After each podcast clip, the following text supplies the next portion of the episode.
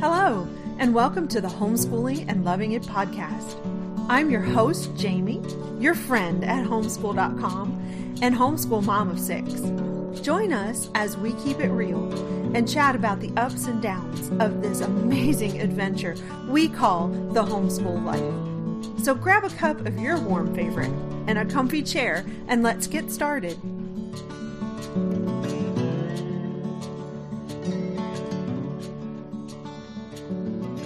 Hi, everyone. You know, I keep thinking back to when I first started homeschooling, and my thoughts just go immediately to the fact that I had no clue. I was full of questions with very few answers, and I had several children that I needed to homeschool. I didn't know where to start, how to accomplish it, needed someone to give me some quick tips and a few basic ideas and point me in the right direction to get me started. So that's what we hope to accomplish in today's episode of the Homeschooling and Loving It podcast. We've actually taken questions from uh, people that have sent them in via email or asked them on our social media channels. And we're bringing those questions in and I'm answering them. And today, uh, we just really want to get to the nitty gritty of what concerns you might have and try to answer those questions and give you some solutions to help you get started on your homeschooling journey. But today's podcast is sponsored by our friends at Time for Learning, timeforlearning.com. You know, I wouldn't advertise a product that I don't believe in, and trust me, I've used time for learning myself with my children for many years. I used it in preschool with my youngest when I was homeschooling the older children, and then I use it now for high school for my two youngest children. And so it's one of those curriculums that you can jump into, you can get started pretty quickly. It offers tools like reporting and grading, engaging lessons for the kids, and easy access 24 7. And basically, if you have the internet, you can use this curriculum. It's a trusted provider to hundreds of thousands of homeschoolers, including me and my family. And this month only, we have a special offer for the Homeschooling and Loving It podcast family. So, first time users can get their second month free with the promo code HSLI. Again, that is your second month completely free for first timers. Just use the code HSLI. Okay, now let's get on to our podcast and all of those frequently asked questions. All right, so let's go ahead and get started with the first question that was sent in. Um, this one is from someone in Arizona, and she actually says If my daughter currently attends public school, what do I need to do or what steps do I need to take to homeschool her? And that's a really good question because I know a lot of parents are really nervous about just branching off on their own and starting a homeschool. And so that's that's a valid concern. And the very first step that you need to take as a homeschool parent is to check out your homeschooling state laws. That's super important. So take the time to do that. Find out what um, your state requires of you before you actually begin to homeschool. And then you'll know. So if there's something that your state requires other than just withdrawing your child and starting a homeschool, you need to take care of that. there are a lot of states in America that don't have many requirements. And so it makes it very, um, I don't want to say easy, but very simple to just get into homeschooling. And so then a couple other questions that go along with this. Can you homeschool for preschool? Absolutely. And really, I don't think that any states have laws surrounding preschool because preschool is typically not mandatory. Um, mandatory school age is usually six for the most part. Um, of course, five if your child is a little younger for kindergarten. Um, so, yes, absolutely, you can homeschool preschool. But of course, with that, I want to encourage you not to um, push the schooling on a preschool child. Just keep it light and simple and fun and play games and have a good time with it. Make sure it's a lot of play and not heavy school time. Um, of course, there are a lot of other organizational questions that go along with this, and hopefully, we'll work through these as we um, as we go through the questions that have been sent in. Um, so, another question that really has a lot to do with getting started. A lot of parents are asking about online school, homeschool, virtual school, and they're all really confused about what the difference is and rightly so because most states have what has come to be known as a virtual school. And so if you are, for example, I'm in, I'm here in Georgia and Georgia has a virtual academy or a virtual public school. And so technically that is not homeschooling. Technically you are still enrolled with your county's public school system. So if you choose to do virtual schooling, which I think a lot of schools are actually moving in that direction for at least the fall term, um, so we can get the the the quarantine and the COVID and the virus all behind us before they really go full fledged into back to school. Um, so virtual schooling is going to be you still registered with your local public school district. All right. So if you decide to go that route, that is a very viable route for you and um, this temporary homeschool situation that everybody's in. So uh, the only thing that we can say about that that we have noticed as homeschoolers is that um, the virtual schools will have you be more accountable. You are accountable to them. So you don't have the freedom that a typical homeschooler would have in that they can just choose whatever curriculum they want to choose. They can set up their own schedule. They can set up their own calendar, what days they're actually going to homeschool and what days they will choose not to homeschool. You don't get that option with a virtual school. You have a schedule, you have the school system's calendar, you will have to log in at specific times, and you will have to be accountable to a teacher. Um, so, those are some things to consider. Um, however, homeschooling and then online schooling, of course, online schooling would come under homeschooling. It is just one option that you have as a homeschooler. Okay, so think of these, trying to make this really clear here. You have virtual schools over here where you are still enrolled in the public school st- system. So then you, if you choose not to go that route, you become a homeschooler.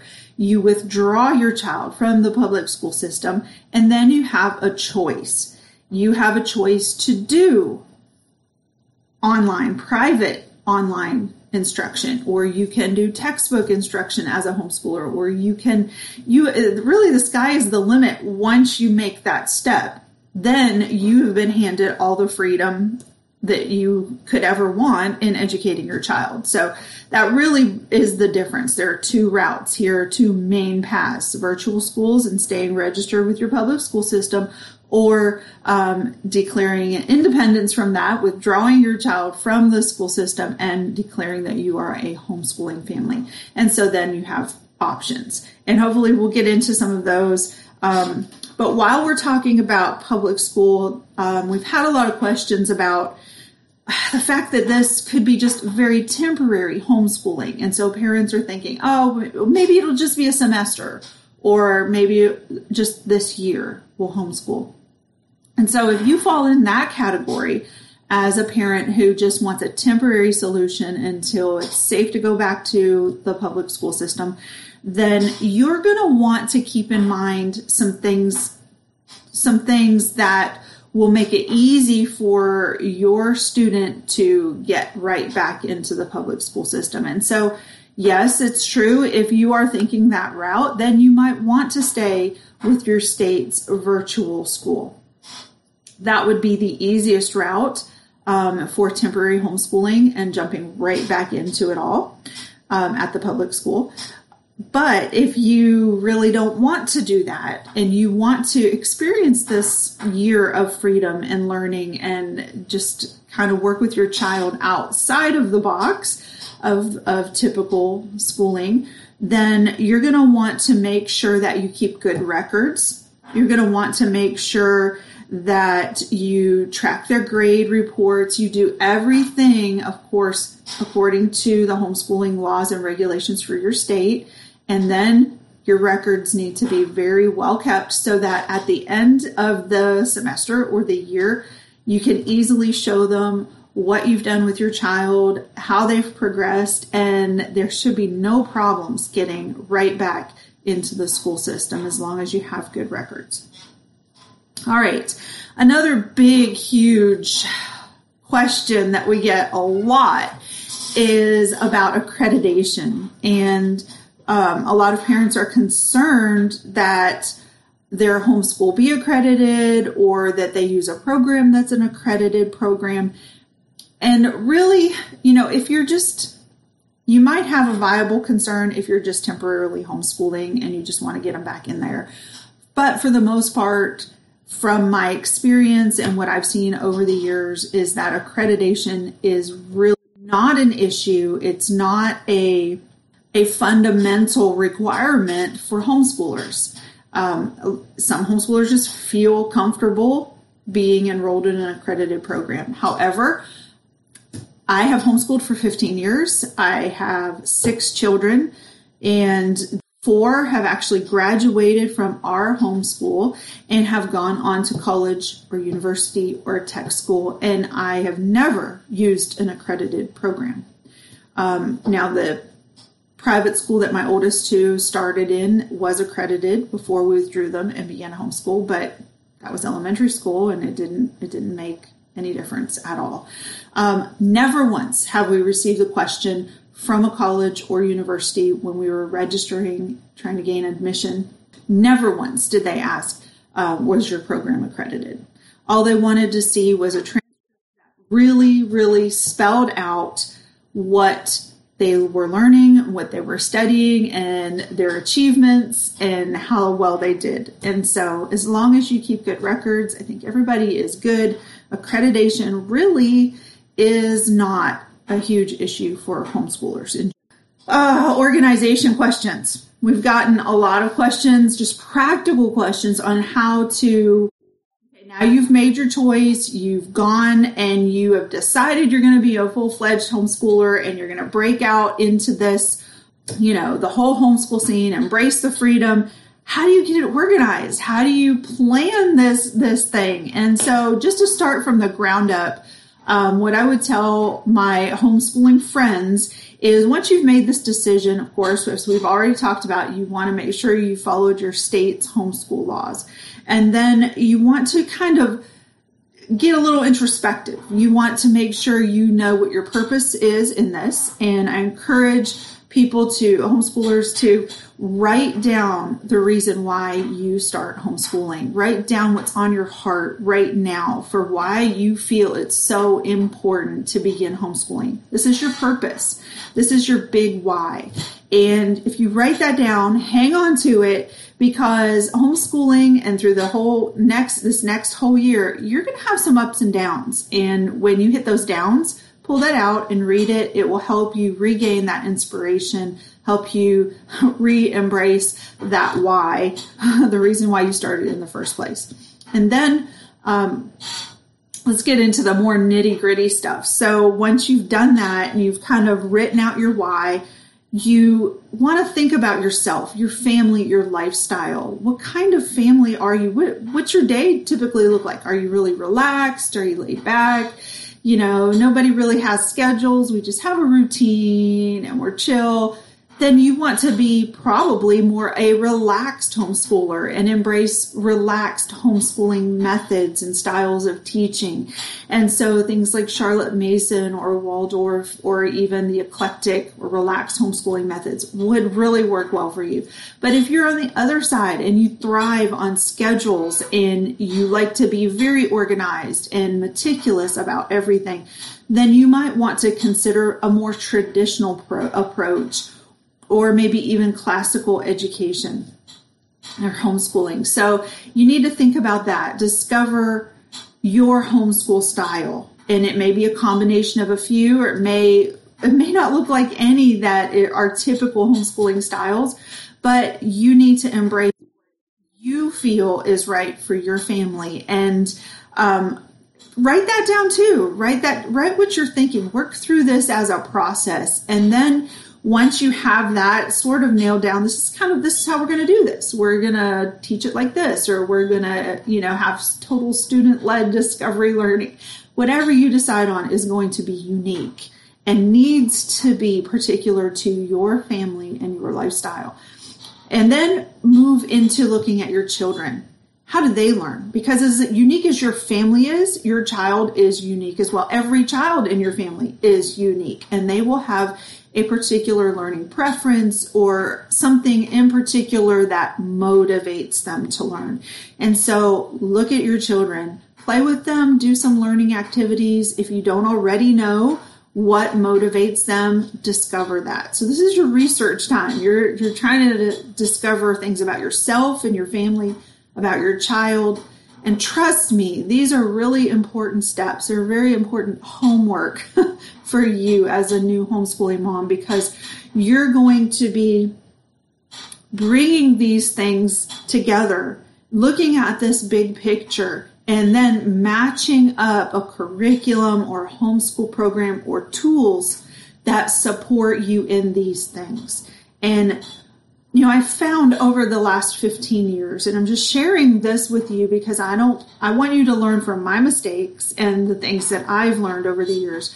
But if you bring all this together and line up your curriculum to match these things, to support these things, they enhance your, your lifestyle. They enhance your, what motivates your child then you your homeschool is successful you have you have a joyful experience which is i think what all of us want we want to homeschool our children and enjoy it and love it as as uh, we at homeschool.com like to say um, so it's really important to go through this period of discovery and, and determine these things and then move into finding a curriculum that supports those. And I just want to encourage you to visit homeschool.com.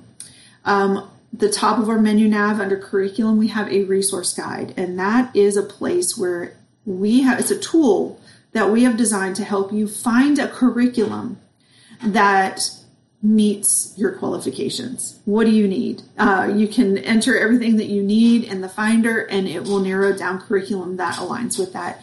It's a really good place to start to weed out the, my goodness, plethora of resources that are out there um, and bring it down to a handful that you can work with and really inspect and research. And so at that stage, I want to encourage you to take that handful of resources that you've discovered and uh, take them for a test drive. Uh, try them before you buy them. Don't just jump right into something. Oh, this looks great. You know, we have, I always have that problem. I still have this problem to this day. I go to a homeschool convention and everything looks so amazing. It just is just wonderful. Um, this looks so much fun. This looks like so much fun. Oh, let's try it all, all the things, you know. So you have to limit yourself and you need to try them out and see if they actually really live up to your expectations or your your children, your learners really enjoy them. So I'd encourage you to uh, request free samples if they're written materials. I would encourage you to, if it's an online resource, to see if they have like a free trial period or uh, some demos that you can watch and maybe interact with. But whatever you do, do your take it for a spin before you actually put down that money and invest in your curriculum for the entire year. All right, so now you've got the curriculum. You're at that point in time, and um, you you're wondering, oh my goodness, how do I plan this? How do I take this curriculum and bring it together and just make this cohesive plan? Um, well, the first thing I suggest that that you do, this is what I do. This is my own personal experience. Um, other people may do it slightly different, but I like to start with my calendar first and just kind of look over the year, uh, decide are we going to be five day homeschoolers? Are we going to be four day homeschoolers? Are we, what are we going to take off for times? What are we, um, what are we going to do as far as Christmas and holidays? and I just lay that all out for our homeschool year. Now, in the state of Georgia, they do like us to homeschool 180 days. So I do attempt to put 180 days in my calendar, however I choose to do that. And then I break that up into two semesters. And then I usually divide that those semesters up in half again. And so I have four quarters. And it, it kind of works well for me to take those four quarters and then I take whatever curriculum or program I've chosen and fit what I need to study to finish that curriculum into those four quarters. Um, you can do yearly goals, you can do semester goals, however, but I like to do it that way. And then I just take it a quarter at a time and I break those down.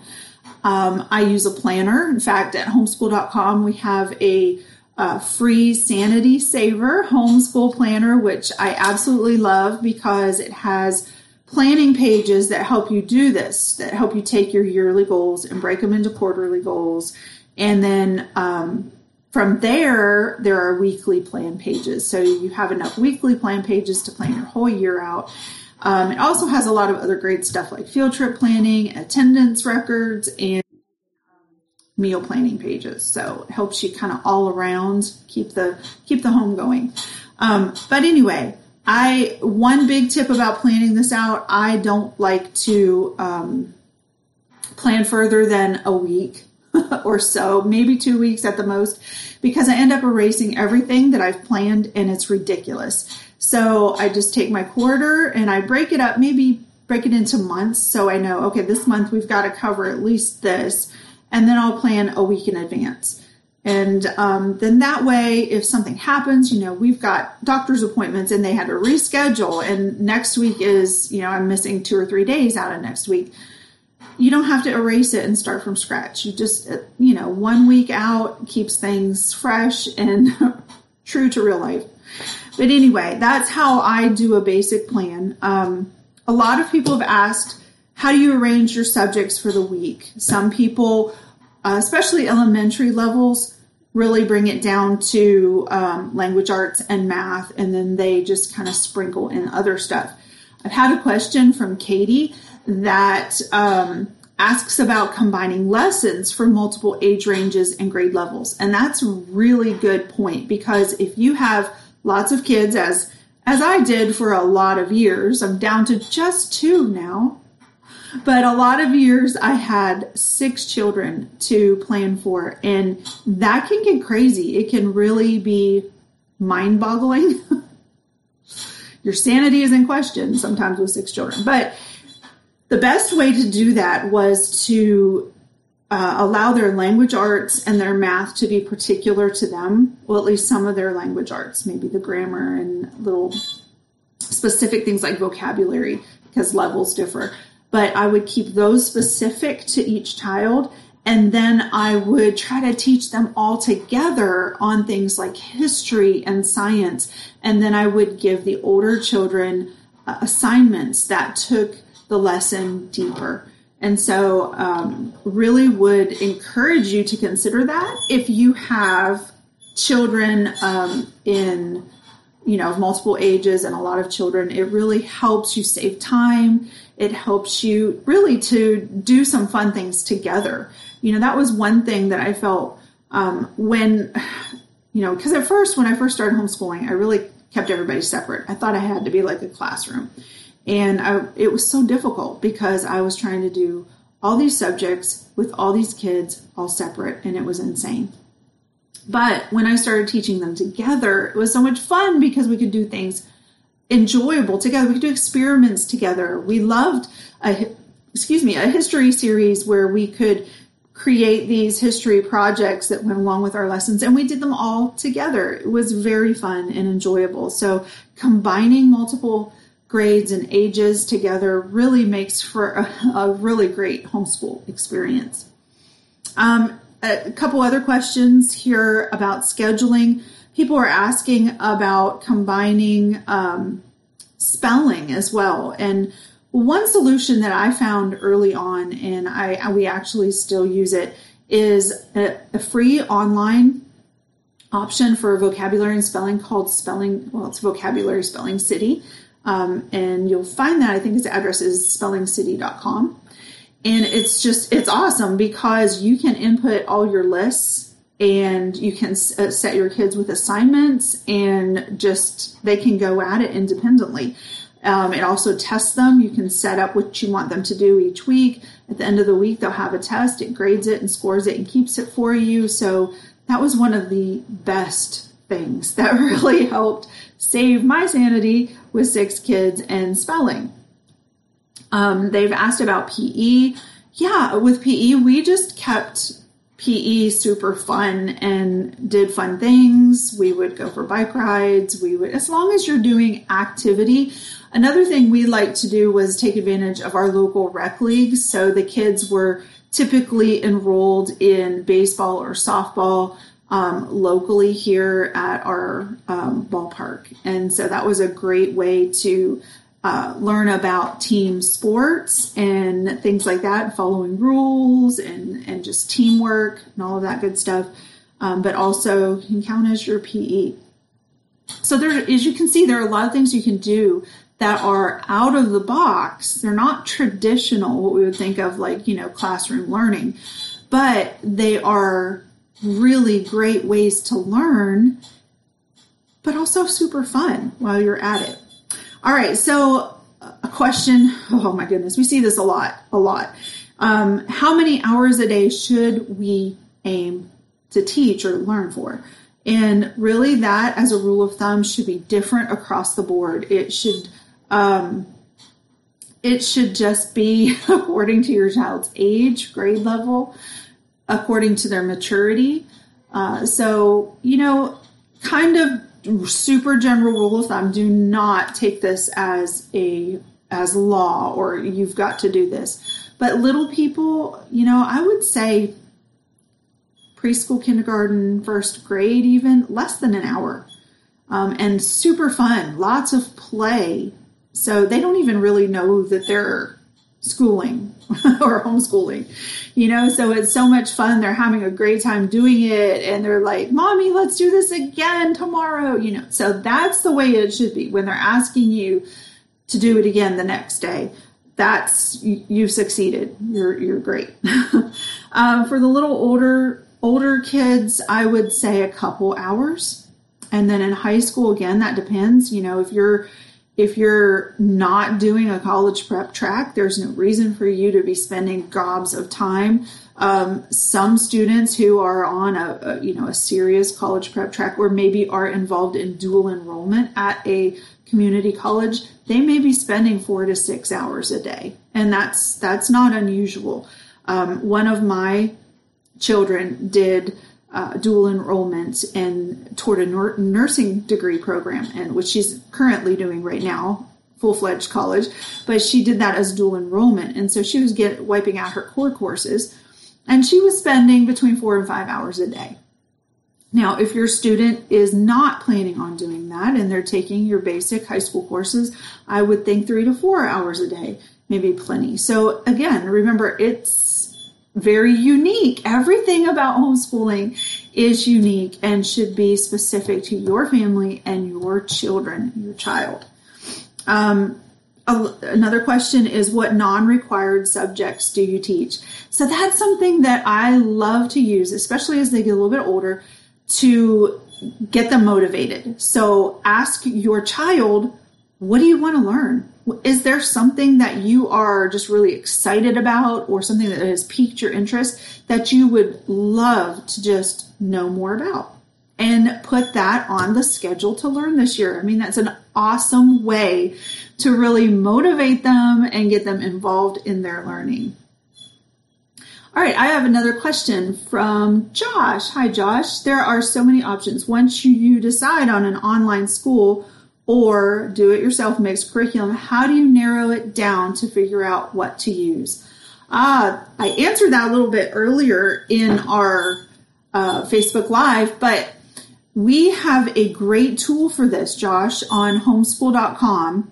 If you'll go there in the top menu nav, there's curriculum. There's an option that says curriculum. It drops down and you'll see resource guide.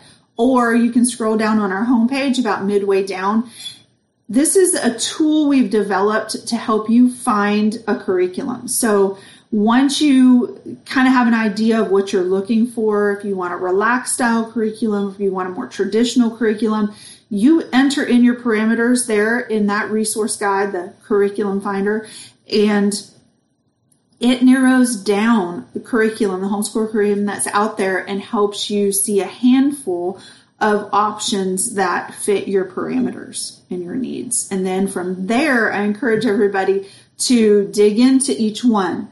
Um, involve your kids if they're a little bit older involve them so that they can get a look at it you know they might look at it and play with it a little bit and be like oh no i don't like this you know that's great that's great feedback because then you're not going to waste your money on a whole year's worth of curriculum your kid hates from the get-go um, so get your kids involved and help let them look at it. Ask for free samples. Try it out as much as you can to see if it's really what you're wanting. All right. Um, how many days a week should you do school to cover the core curriculum? And I think I mentioned that a little bit. Sometimes um, we've done five days a week. Sometimes we've done a four day a week homeschool setup. And basically, what you do is you just adjust your learning schedule to the four days if that's what you choose to do. Um, there are so many ways that you can schedule your homeschool day. In fact, uh, I try to stay on top of new new ideas and different ways to do it. Um, there are there are so many great ideas. There are, some people use block scheduling where they'll do like a chunk of time, maybe two hours of math, two days a week um, and maybe their block on let's say Monday, Wednesday, Monday, Wednesday, Friday, they do math for two hours, and Tuesday, Thursday, they do language arts for two hours. But they block schedule hunks of time, and then that just go deep um, for two hours. Now, some kids can't do that. Some kids that would drive them crazy, and they need to break it up. So again, your homeschool is going to be unique and specific to your family and your child. And if you enjoy two hours and going deep, then do it. If you enjoy doing something different every few minutes, you might want to try out the loop scheduling idea, which is kind of cool. You make a list of everything that you need to cover during the course of the week. Um, and maybe, you know, I always like to, I always personally like to do math and a little bit of language arts every day, you know, like at least reading, um, going over spelling words, things like that. Um, so in my loop, I would keep set math and language arts first every day. And then the rest of the day, we would just loop through. So it's kind of like a batting order. So if I had math and language arts, science, history, art, spelling, um, PE, we would just go through that like a batting order and until two o'clock today. At two o'clock, we are done, whether we finished it all or got through four. Tomorrow we would pick up at five and work through six, seven, eight. Um, and then once we finished our list, we would go back to the top and go through just like a batting order. And you just, when you get to a certain time, you cut it off for the day and you're done.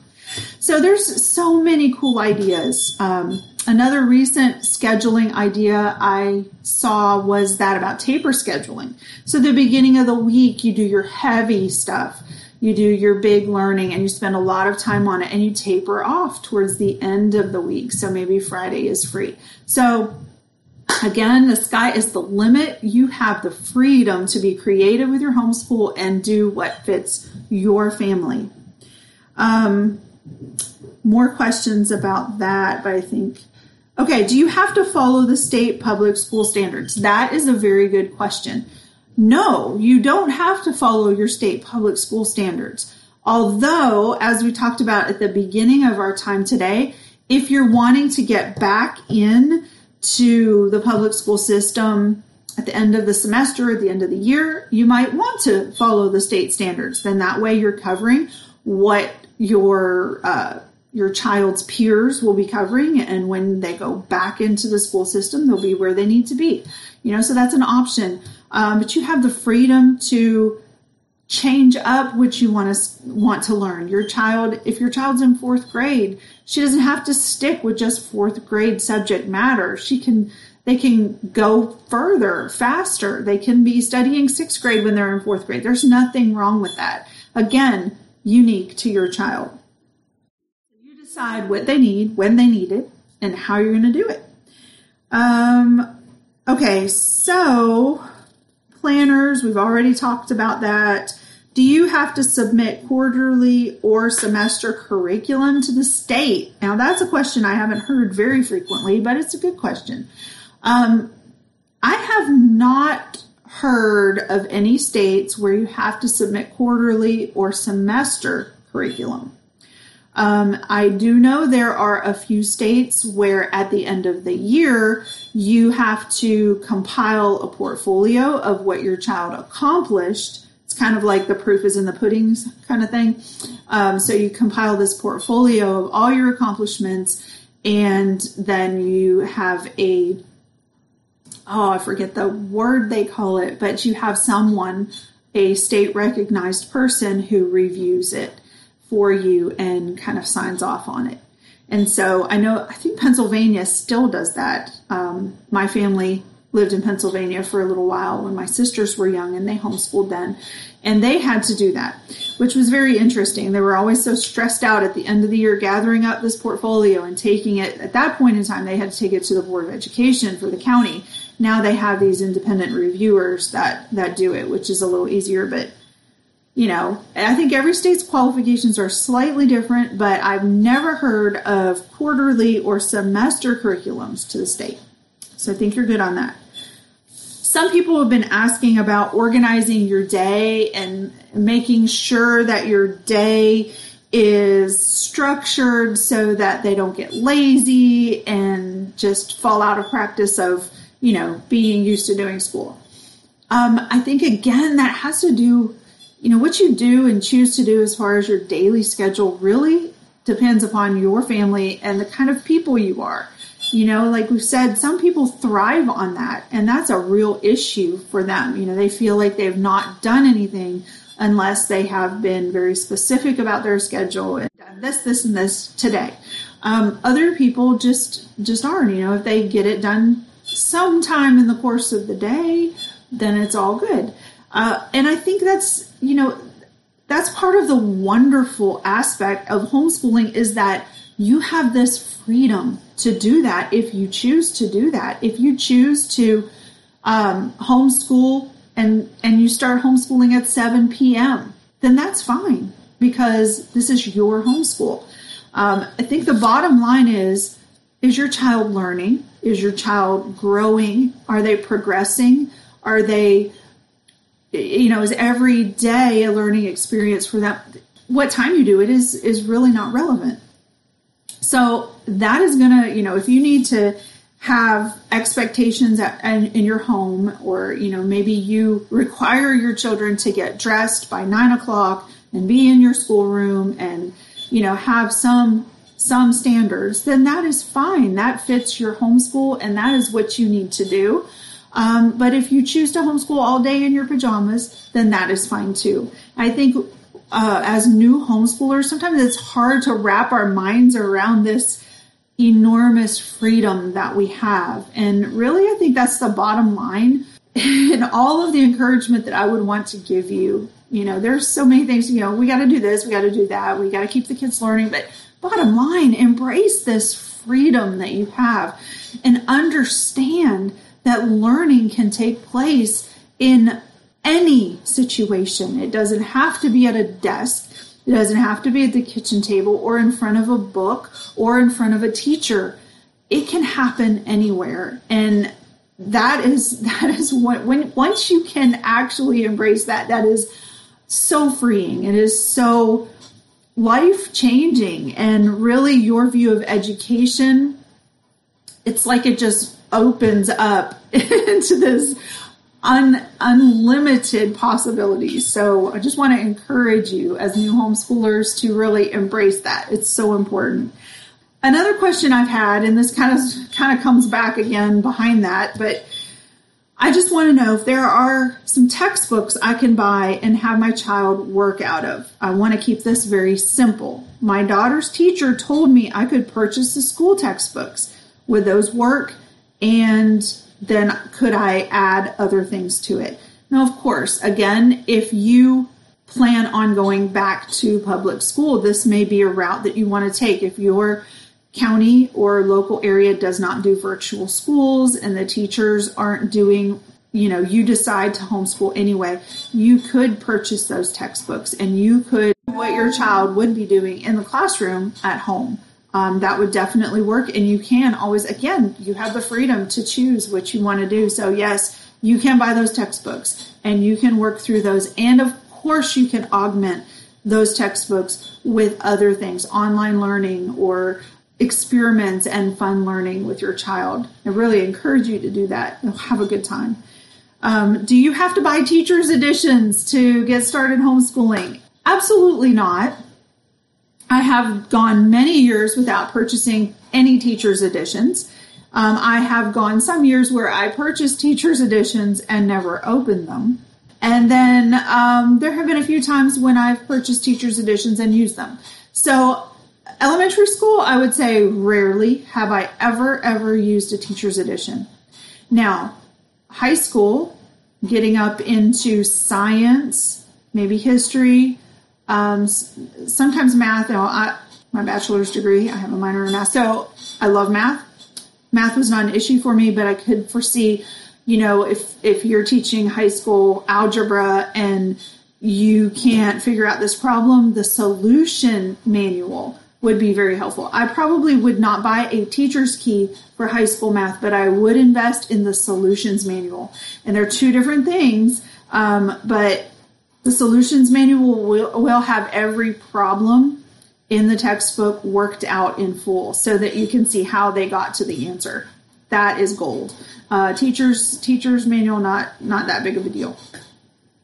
So yes, I would say teachers editions when they're older and it's a little bit more difficult subject. And another question Is there an alternative to endless workbooks? I think we've talked about it enough in, in this uh, Facebook Live that everybody knows there are many alternatives to workbooks. There's, oh my goodness, there's um, online learning, there's student led discovery learning, there's so many fun things that you can do. And of course, homeschooling when we're not quarantined is a, a, totally different animal, an amazingly fun animal to say the least, um, where we've got co-ops and support groups and wonderful groups at the library that you can meet with and you can do uh, fun things with because the library is not just about um, checking out books. The library usually has really interesting and fun programs that they sponsor things from art to science related related um,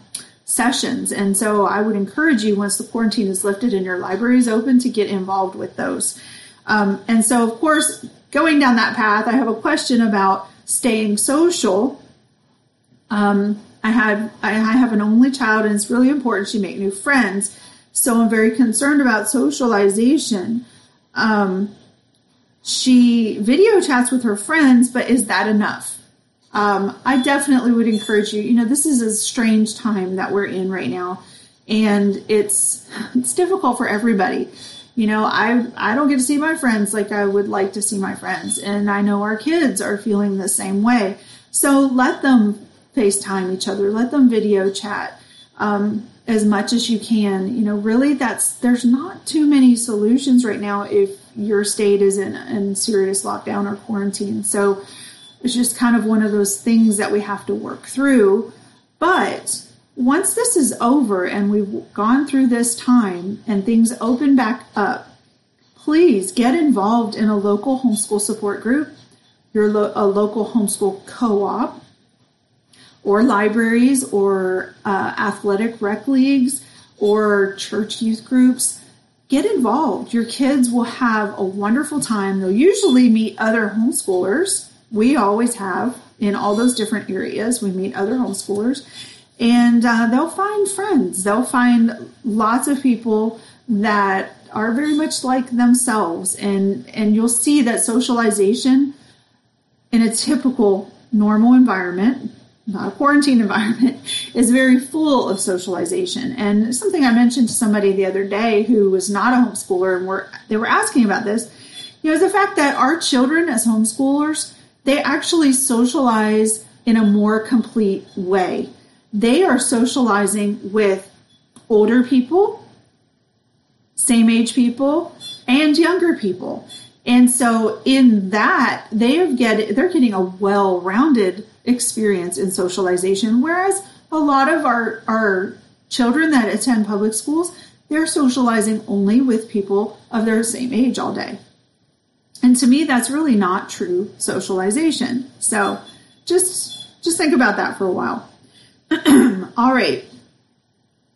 Let's see. Um, okay, high school. There's some questions about high school, and that's awesome. Um, so here is here's a question: Is it possible to homeschool in elementary and then um, go to online school for high school? Now, I'm not sure if they mean go to virtual school for this. They weren't completely specific.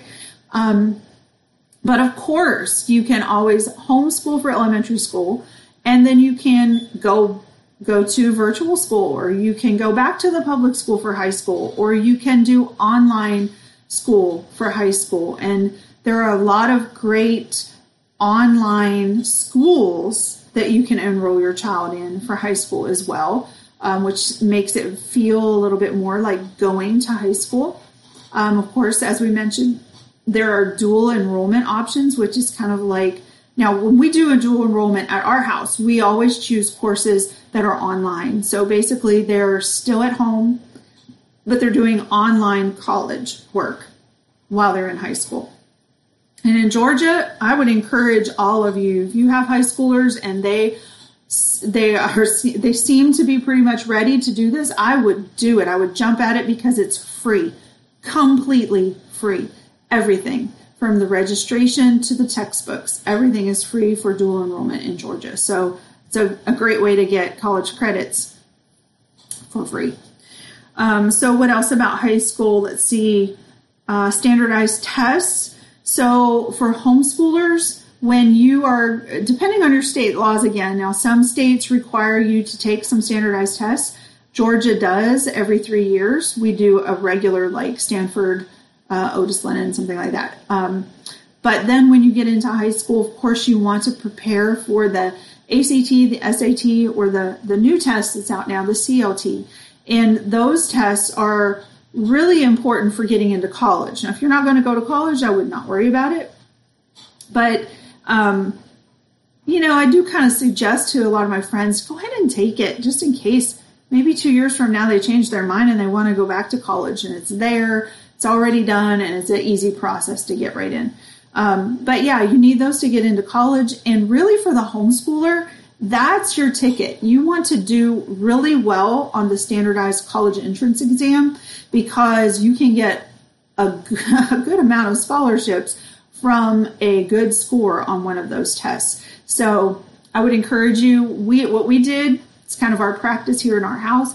Um, we take both. We took the SAT, the ACT, whichever one they seemed to like better. Then we went after that and we took that several times until they got to a threshold and their score repeated.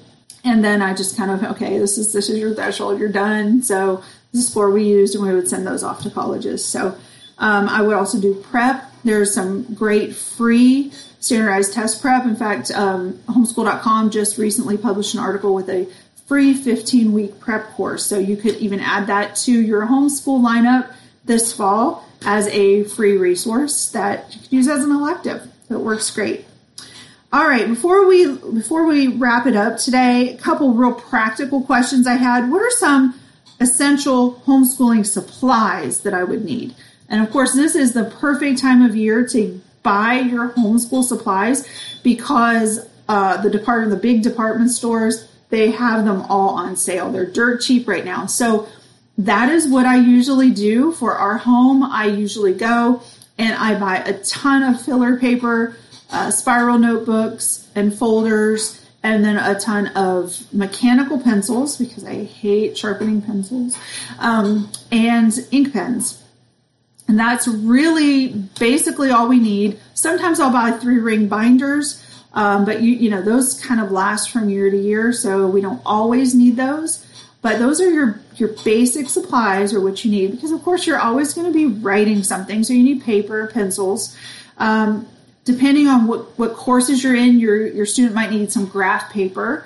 Um, and then, of course, you know, your regular tools if they're doing some math, a compass and a protractor, a calculator if they're in the upper grades. And so you don't need anything really crazy.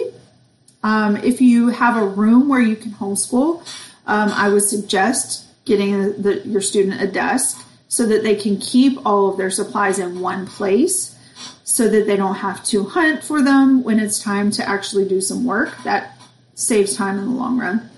Um, if you don't have a homeschool room and you do it at the couch or at the table, I would suggest one of those little rolling carts or maybe a big basket of some sort and keep everything that you need for homeschooling in it. It really does help to keep all your supplies together.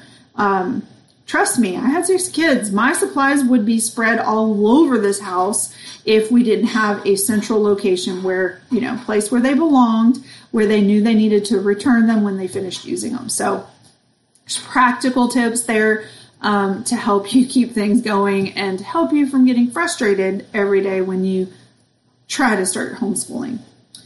All right, so if you guys have any other questions, please feel free to continue to comment on this video and we will answer your questions. And if you would like to personally ask me a question, you can always email me at jamie.gaddy at homeschoolconnect.com and I would be thrilled to help you with any question that you might have. Thank you, everybody, for joining our podcast this week. I hope you'll join us next week as we have a special guest named Melissa Webb from Right On Web who will be joining us. We can't wait to hear her story and the tips and advice she has for us as we homeschool. Hope you have a great week with grace and joy, Jamie.